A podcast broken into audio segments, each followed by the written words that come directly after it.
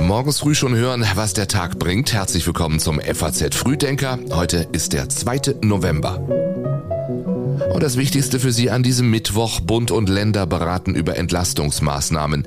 Benjamin Netanyahu könnte wieder Ministerpräsident in Israel werden und die FED entscheidet über den weiteren Kurs ihrer Geldpolitik. Dazu gleich mehr, vorher noch die Kurzmeldungen dieser Nacht. Nordkorea hat mindestens drei Kurzstreckenraketen Richtung Meer abgefeuert. Weil eine die Seegrenze überquerte, wurde auf einer südkoreanischen Insel Luftalarm ausgelöst. Die Rakete stürzte aber ins Wasser. Elf Tage nach dem Absturz des Privatflugzeugs des deutschen Unternehmers Rainer Schaller vor der Küste von Costa Rica ist die Suchaktion nun endgültig eingestellt worden. Die Partei von Regierungschefin Frederiksen bleibt stärkste Kraft im Parlament von Dänemark. Und, weil wir gestern früh drüber sprachen, für Eintracht Frankfurt geht die Traumreise weiter. Das Team erreicht das Achtelfinale der Champions League, gewinnt eindrucksvoll 2 zu 1 bei Sporting Lissabon. Die Texte für den FAZ Frühdenker Newsletter hat Tatjana Heid geschrieben. Ich bin Jan Malte Andresen. Ihnen allen einen schönen guten Morgen. Wer zahlt was? Darum geht es heute einmal mehr bei den Bund-Länder-Beratungen. Der Termin 2. November ist nicht zufällig gewählt. Er liegt nach der Steuerschätzung. Wir werden eine Konjunkturprognose bekommen.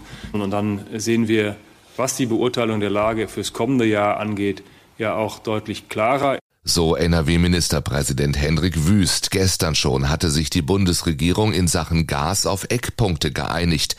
Demnach soll die sogenannte Gaspreisbremse zwar formal von März, faktisch aber schon einen Monat früher gelten. Es wird eine rückwirkende Entlastung zum 1. Februar angestrebt, heißt es in einem Überblickspapier. Im Dezember sollen Haushalte und kleinere Unternehmen nicht die sonst übliche Abschlagszahlung an ihren Gas- oder Fernwärmeversorger zahlen. Stattdessen will der Bund den Versorgern das Geld überweisen. Diese Dezemberhilfe soll heute durch das Kabinett gehen. Für den angekündigten Härtefallfonds plant die Bundesregierung ein Budget von 12 Milliarden Euro. Bei welchen Kriterien ein Härtefall vorliegt und wer das Geld auszahlen wird, ist noch offen. Auch das dürfte Thema der Bund-Länder-Runde sein. Von Januar an soll laut Bundesregierung dann noch eine Strompreisgrenze gelten. Für 80 Prozent des bisherigen Verbrauchs ist ein Preisdeckel von 40 Cent je Kilowattstunde geplant. Und auch bei anderen Themen könnte es Bewegung geben heute zwischen Länderchefs und Kanzler. Olaf Scholz etwa geht davon aus, dass man sich auf das 49-Euro-Ticket einigt. Deshalb haben wir gesagt, wollen wir sowas fortführen und haben jetzt uns mit den Ländern fast schon verständigt, dass wir ein bundesweites, digital buchbares Abo-Ticket einführen. Deutschland-Ticket wollen wir das gerne nennen, das mit 49 Euro startet. Nach den Bund-Länder-Beratungen geht es für den Kanzler nach China. Begleitet wird diese Reise jetzt schon von Warnungen und Mahnungen. Und das nicht nur aus der Opposition. Da ist zum Beispiel die Außenministerin, die auf Änderungen in der deutschen China-Politik pocht.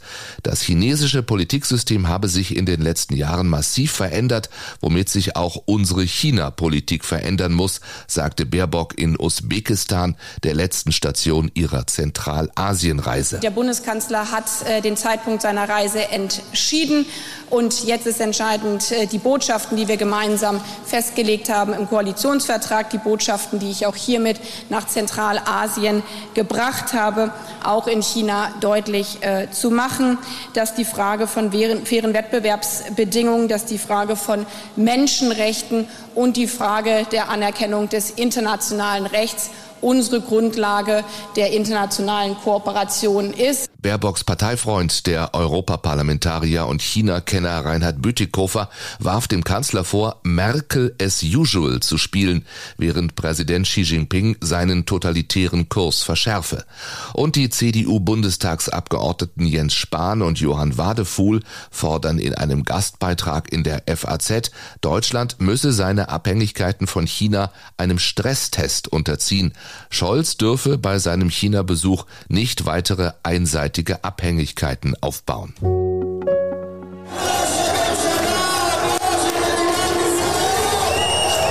Jubel in der Wahlkampfzentrale von Benjamin Netanyahu in der Nacht in Jerusalem.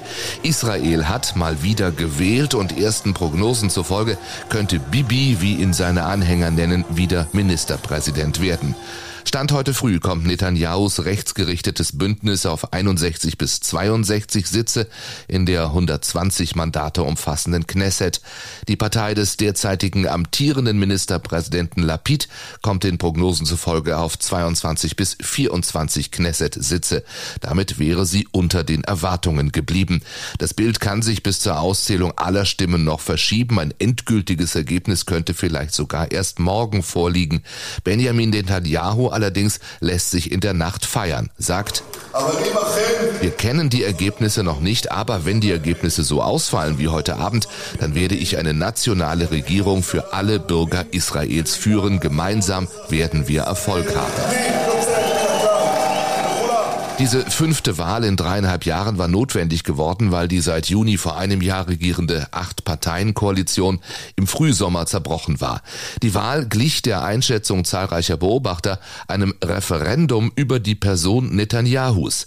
Der 73 Jahre alte Politiker, gegen den mehrere Korruptionsprozesse laufen, war auch schon bei den vorherigen Wahlen das bestimmende Thema gewesen. Überraschend hoch war die Wahlbeteiligung. Es war die höchste seit zwei Jahrzehnten, möglicherweise hat die Aussicht auf eine Rückkehr Netanyahus beide Lager gleichermaßen mobilisiert nach Russland. Dort soll die Einberufung neuer Reservisten erst einmal zu Ende sein. Nichts hat die Russen ja so beunruhigt wie diese Ankündigung von Präsident Putin. 300.000 Reservisten sollten eingezogen werden. Diese Zahl ist nun offenbar erreicht worden. Aber Verteidigungsminister Shoigu hatte schon vor einiger Zeit wissen lassen, dass die Einberufung keine einmalige Aktion sei. Der Einberufungserlass ist zudem so formuliert, dass er für weitere Mobilmachungswellen herangezogen werden könnte. Nun ließ der Kreml verlauten, dass es keinen Beendigungserlass geben werde. Und bisher müssen Reservisten, die sich einer Einberufung verweigern, ein geringes Bußgeld zahlen. Doch nun deutet einiges darauf hin, dass Putins Machtapparat die Strafe deutlich verschärfen könnte. Die Rede ist von hohen Geldstrafen und von Haft bis zu fünf Jahren.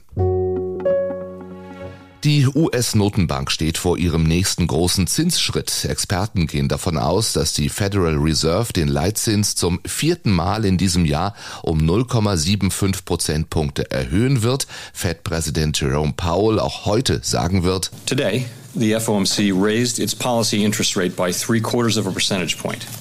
And we anticipate that ongoing increases will be appropriate.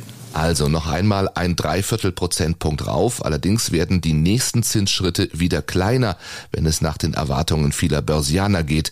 Deswegen werden Sie genau hinhören, was Paul heute sagt. Das Problem ist folgendes. Die Fed steckt in einem Dilemma. Einerseits ist die Inflation in den USA mit 8,2 Prozent im September weiterhin sehr hoch. Andererseits birgt die strenge Geldpolitik auch die Gefahr, dass die Wirtschaft ausgebremst und Arbeitsmarkt und Konjunktur abgewürgt werden. Hierzulande dürfte auch die Europäische Zentralbank die Zinsen noch eine Weile erhöhen. Im FAZ-Interview sagt Bundesbankpräsident Joachim Nagel, die Inflation ist hartnäckig. Wenn wir sie überwinden wollen, muss die Geldpolitik noch hartnäckiger sein.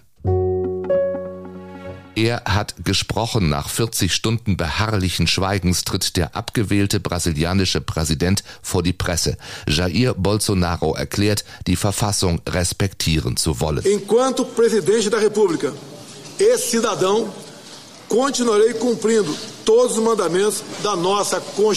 Nur zwischen den Zeilen und nicht wörtlich gestand Bolsonaro seine Wahlniederlage ein. Doch auch der oberste Gerichtshof interpretierte Bolsonaros Rede als Anerkennung der Wahl und ihres Ergebnisses. Bei der Stichwahl am Sonntag hatte sich der frühere Präsident da Silva mit 50,9 Prozent der Stimmen knapp gegen Bolsonaro durchgesetzt. In der Folge errichteten fanatische Bolsonaro-Anhänger hunderte Straßenblockaden. Dass Bolsonaro nun nicht gegen gegen einen Boykott der Wahl aufrief, dürfte international mit Erleichterung zur Kenntnis genommen werden. Seit der amerikanischen Präsidentschaftswahl ist es nicht mehr selbstverständlich, dass das Ergebnis demokratischer Wahlen akzeptiert wird. So viel von uns für heute. Hier noch ein paar Hör- und Lesetipps. Im aktuellen FAZ-Podcast für Deutschland fragen wir Finanzexperte Volker Lohmann, wie wir durch die Inflation kommen. Die Politik schreibt über Robert Habecks Besuch in Sachsen. Die Wirtschaft fragt, ob bei Deutschlands größter Kaufhauskette nun endgültig die Lichter ausgehen und im Stil wie der Pasta-Streit Italien spaltet. Ich wünsche Ihnen einen schönen Mittwoch. Bis morgen früh. Wenn Sie mögen, ab 6 Uhr sind wir da.